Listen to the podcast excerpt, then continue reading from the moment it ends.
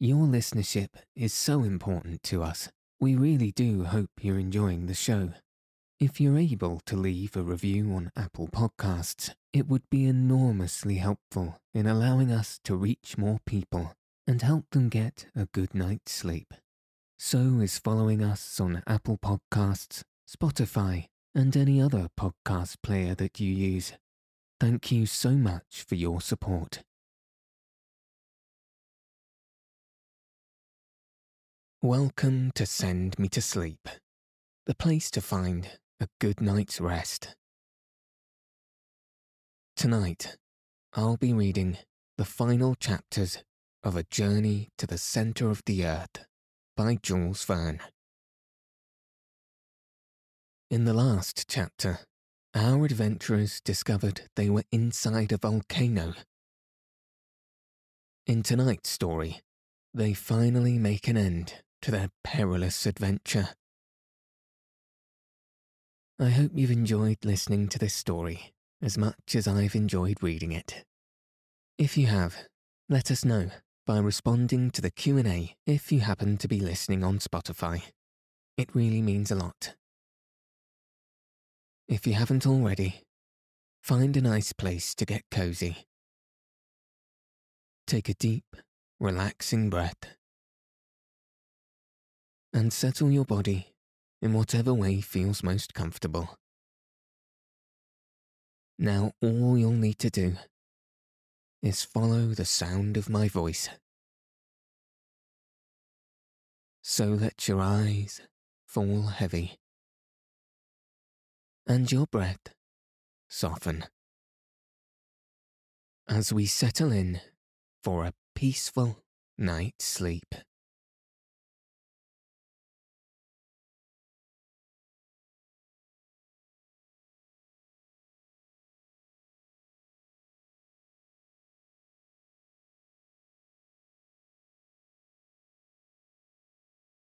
Chapter 43 Daylight at Last When I opened my eyes, I felt the hand of the guide clutching me firmly by the belt. With his other hand, he supported my uncle. I was not grievously wounded, but bruised all over in the most remarkable manner. After a moment, I looked around and found that I was lying down on the slope of a mountain, not two yards from a yawning gulf into which I should have fallen had I made the slightest false step. Hans had saved me from death while I rolled insensible on the flanks of the crater. Where are we? dreamily asked my uncle who literally appeared to be disgusted at having returned to Earth. The Down hunter simply shrugged his shoulders as a mark of total ignorance. In Iceland, said I, not positively, but interrogatively. Nay, said Hans. How do you mean? cried the Professor. No. What are your reasons? Hans is wrong, said I, rising. After all the innumerable surprises of this journey, a yet more singular one was reserved to us. By extensive and widespread glaciers in the midst of the arid deserts of the extreme northern regions, beneath the full rays of a polar sky, beyond the highest latitudes but contrary to all expectations, I, my uncle, and the Icelander were cast upon the slope of a mountain, calcined by the burning rays of a sun which was literally baking us with its fires. I could not believe my eyes, but the actual heat which affected my body allowed me no chance of doubting we came out of the crater half naked, and the radiant star from which we had asked nothing for two months was good enough to be prodigal to us of light and warmth. A light and warmth we could easily have dispensed with. When our eyes were accustomed to the light we had lost sight of so long, I used them to rectify the errors of my imagination. Whatever happened, we should have been at Spitzbergen, and I was in no humour to yield to anything but the most absolute proof. After some delay, the Professor spoke. Hem, he said, in a hesitating kind of way. It really does not look like Iceland. But supposing it were the island of Jan Mayen, I ventured to observe. Not in the least, my boy. This is not one of the volcanoes of the north, with its hills of granite and its crown of snow.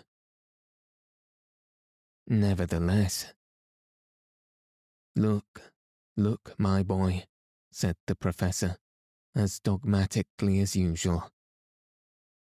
Right above our heads, at a great height, opened the crater of the volcano, from which escaped, from one quarter of an hour to the other, with a very loud explosion, a lofty jet of flame mingled with pumice stone, cinders, and lava. I could feel the convulsions of nature in the mountain, which breathed like a huge whale, throwing up from time to time fire and air through its enormous vents. Below, and floating along a slope of considerable angularity, the stream of eruptive matter spread away to a depth which did not give the volcano a height of 300 fathoms. Its base disappeared in a perfect forest of green trees, among which I perceived olives, figs, and vines loaded with rich grapes. Certainly this was not the ordinary aspect of the Arctic regions. About that there could not be the slightest doubt. When the eye was satisfied at its glimpse of this verdant expanse, it fell upon the waters of a lovely sea or beautiful lake, which made of this enchanted land an island of not many leagues in extent. On the side of the rising sun was to be seen a little port crowded with houses, and near which the boats and vessels of peculiar build were floating upon azure waves. Beyond, groups of islands rose above the liquid plain, so numerous and close together as to resemble a vast beehive. Some presented the appearance of blue mountains of harmonious conformation. Upon others, much more distant, there appeared a prodigiously lofty cone, above the summit of which hung dark and heavy clouds. Towards the north, an immense expanse of water sparkled beneath the solar rays, occasionally allowing the extremity of a mast or the convexity of a sail bellying to the wind to be seen. The unexpected character of such a scene added a hundredfold to its marvellous beauties. Where can we be? I asked, speaking in a low and solemn voice.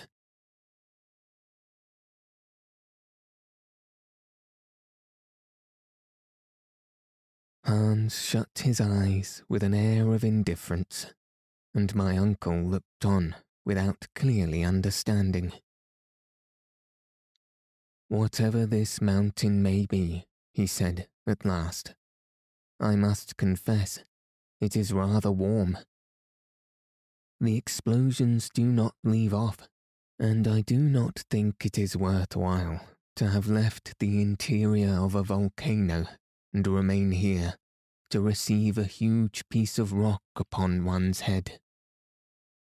Let us carefully descend the mountain and discover the real state of the case. To confess the truth, I am dying of hunger and thirst. Decidedly, the Professor was no longer a truly reflective character. For myself, forgetting all my necessities, ignoring my fatigues and sufferings, I should have remained still for several hours longer. But it was necessary to follow my companions. The slope of the volcano was very steep and slippery we slid our piles of ashes, avoiding the streams of hot lava which glided about like fiery serpents.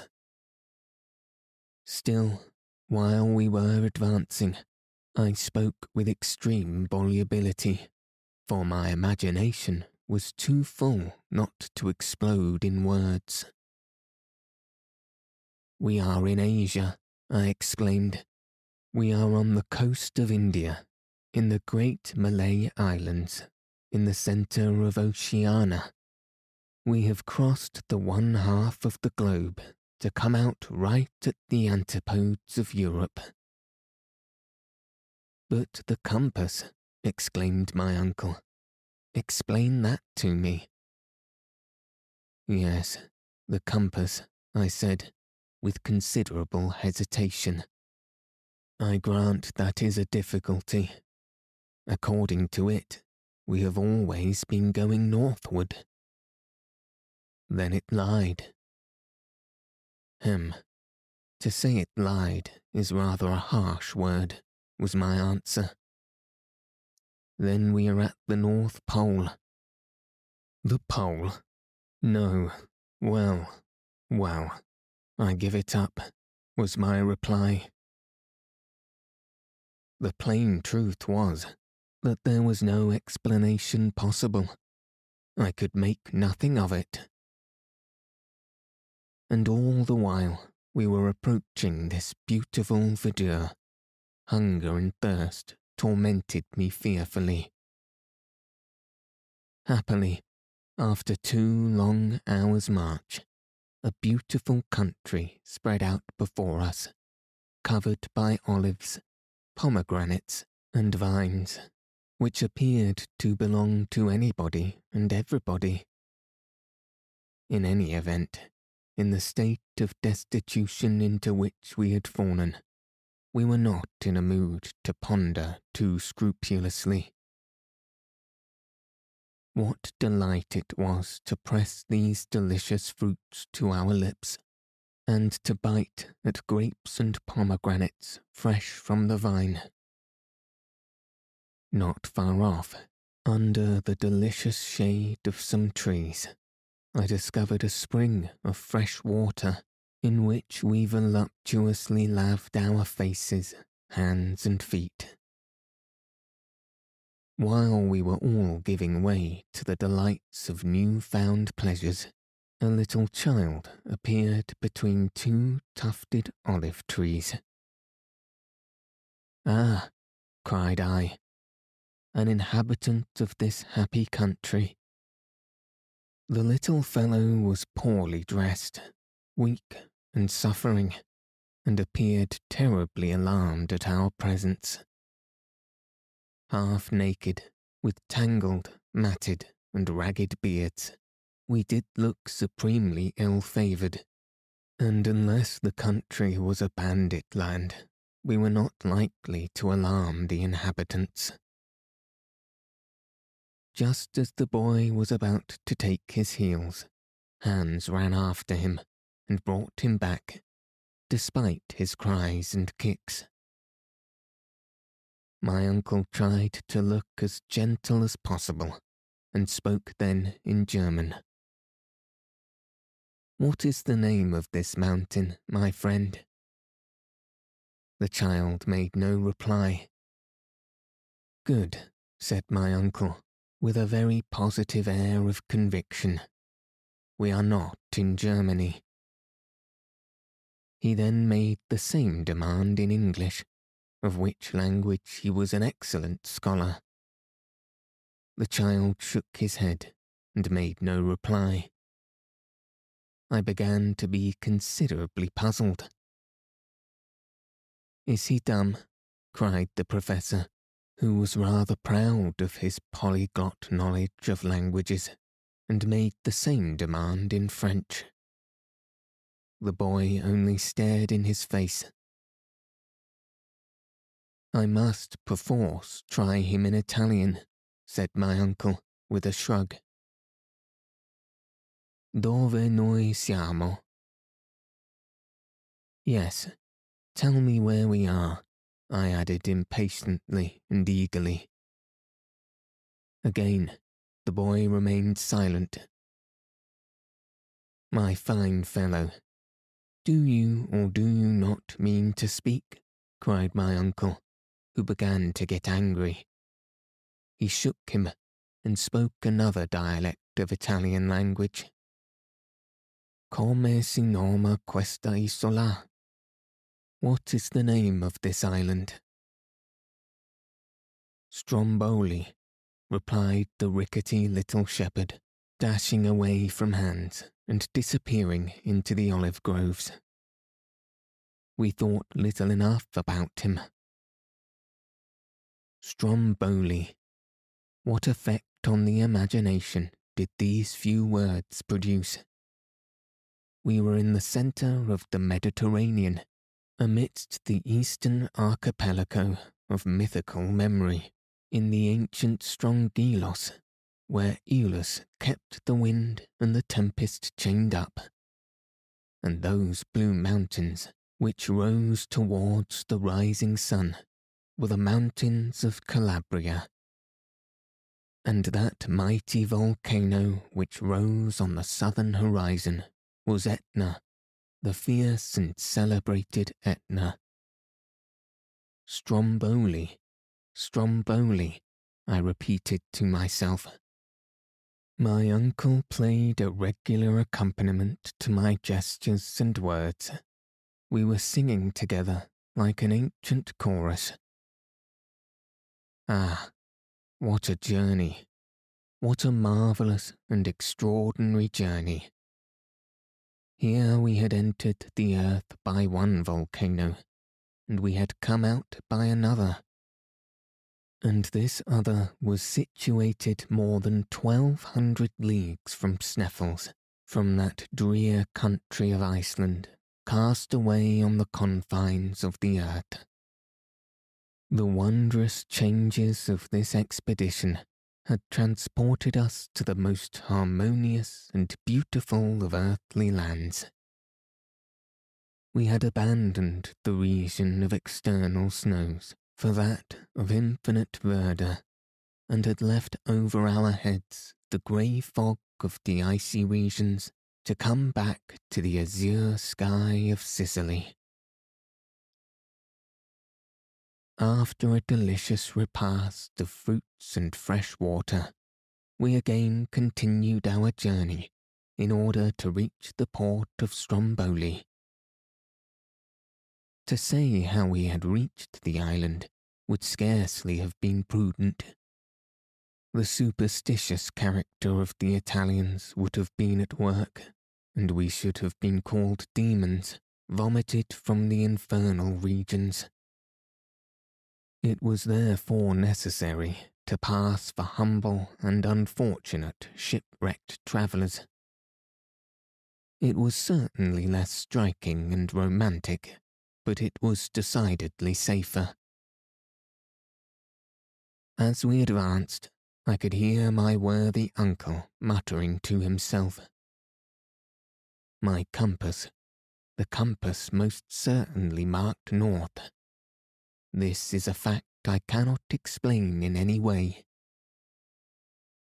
Well, the fact is, said I, with an air of disdain, we must not explain anything. It will be much more easy. I would like to see a professor of the Johanneum Institution who is unable to explain a cosmic phenomenon. it would indeed be strange.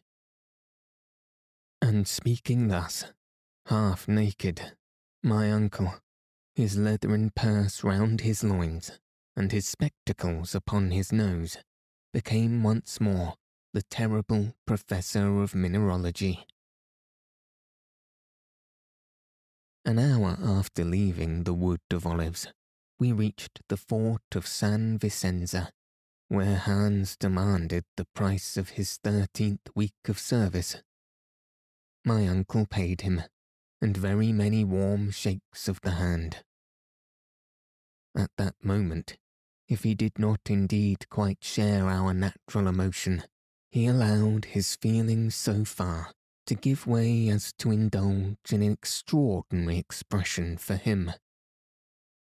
With the tips of his two fingers, he gently pressed our hands and smiled.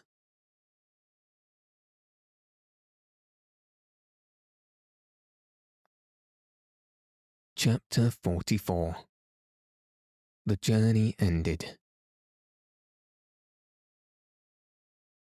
This is the final conclusion of our narrative, which will probably be disbelieved even by people who are astonished at nothing.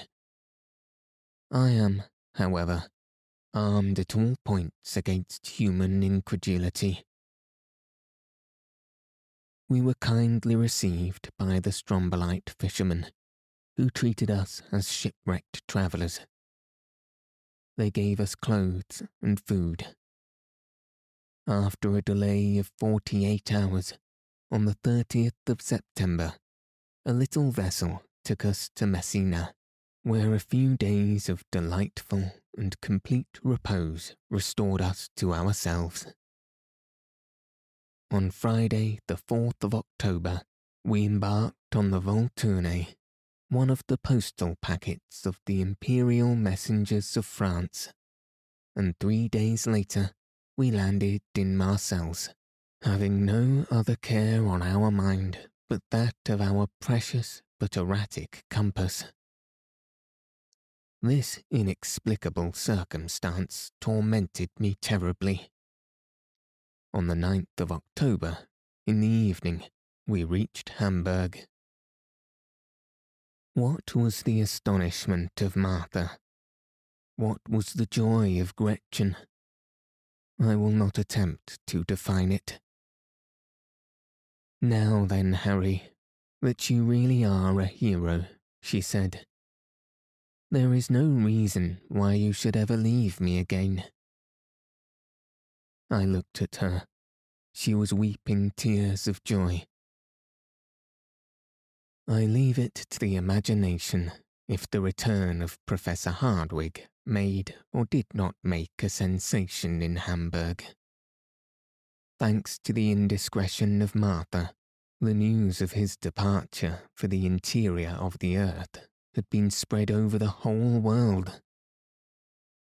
No one would believe it, and when they saw him back in safety, they believed it all the less.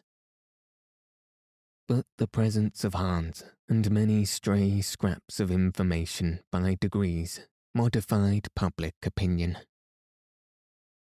Then my uncle became a great man, and I the nephew of a great man, which, at all events, is something. Hamburg gave a festival in our honour. A public meeting of the Johanneum Institution was held, at which the professor related the whole story of his adventures, omitting only the facts in connection with the compass.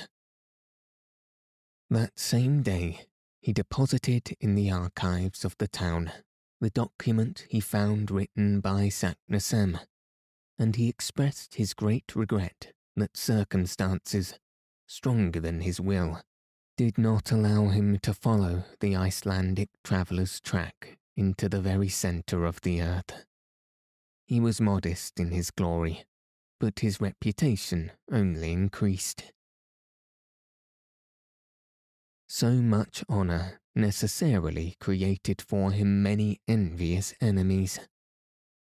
Of course they existed, and as his theories, supported by certain facts, contradicted the system of science upon the question of central heat, he maintained his own views both with pen and speech against the learned of every country. Although I still believe in the theory of central heat, I confess that certain circumstances, hitherto very ill defined, may modify the laws of such natural phenomena. At the moment when these questions were being discussed with interest, my uncle received a rude shock, one that he felt very much. Hans, despite everything he could say to the contrary, quitted Hamburg. The man to whom we owed so much would not allow us to pay our deep debt of gratitude. He was taken with nostalgia, a love for his Icelandic home. Farewell, said he one day, and with this one short word of adieu, he started for Reykjavik, which he soon reached in safety. We were deeply attached to our brave eider duck hunter. His absence will never cause him to be forgotten by those whose lives he saved, and I hope at not some distant day to see him again to conclude, I may say that our journey into the interior of the earth created an enormous sensation throughout the civilized world. It was translated and printed in many languages. All the leading journals published extracts from it, which were commentated, discussed, attacked, and supported with equal animation by those who believed in its episodes and by those who were utterly incredulous. Wonderful.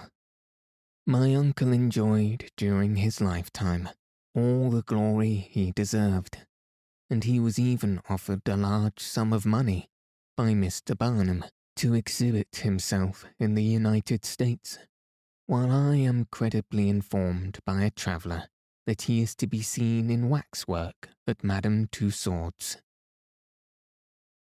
But one care preyed upon his mind, a care which rendered him very unhappy. One fact remained inexplicable, that of the compass.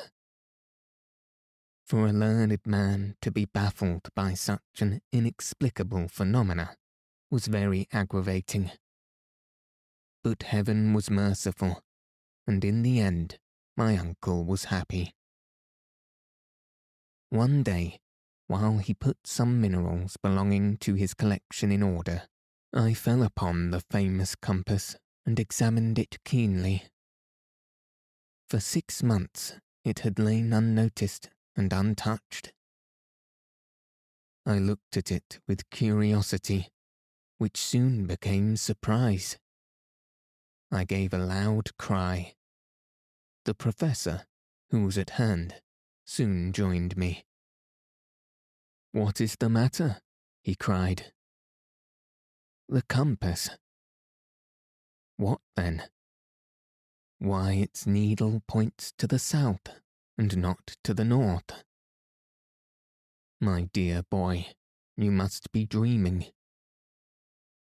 I'm not dreaming. See, the poles are changed. Changed? My uncle put on his spectacles, examined the instrument, and leaped with joy, shaking the whole house. A clear light fell upon our minds. Here it is, he cried, as soon as he had recovered the use of his speech. After we had once passed Cape Saknussemm, the needle of this compass pointed to the southward instead of the northward. Evidently. Our error is now easily explained. But to what phenomenon do we owe this alteration in the needle? Nothing more simple Explain yourself, my boy. I am on thorns. During the storm, upon the central sea, the ball of fire which made a magnet of the iron in our raft turned our compass topsy turvy. Ah, cried the Professor, with a loud and ringing laugh. It was a trick of that inexplicable electricity. From that hour, my uncle was the happiest of learned men, and the happiest of ordinary mortals. For my pretty Virland girl, abdicating her position as ward, took her place in the house in the Königstrasse in the double quality of niece and wife. We now scarcely mention that her uncle was the illustrious Professor Hardwigg, corresponding member of all the scientific, geological, mineralogical, and geographical societies of the five parts of the globe.